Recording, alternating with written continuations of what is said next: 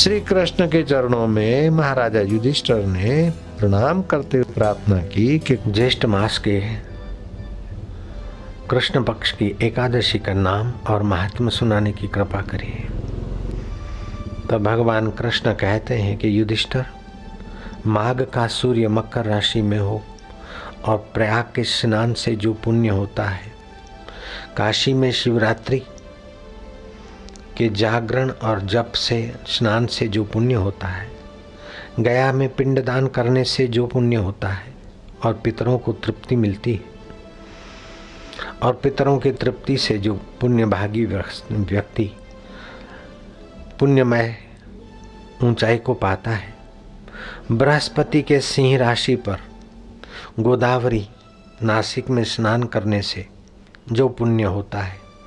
बद्री का आश्रम और केदार नाथ के दर्शन और बद्री तीर्थ के सेवन से जो पुण्य होता है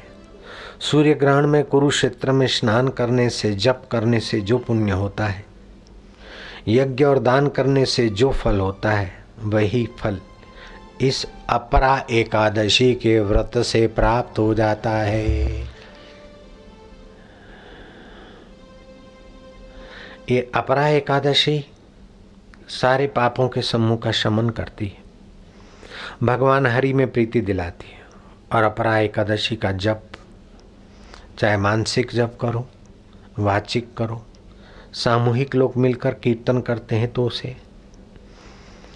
तुमुल ध्वनि प्राप्त होती है और शरीर नहाते हैं लोगों के। और वह वातावरण जहाँ जहाँ जाता है हवामान, वहाँ के लोगों के भी पाप ताप हर लेता है।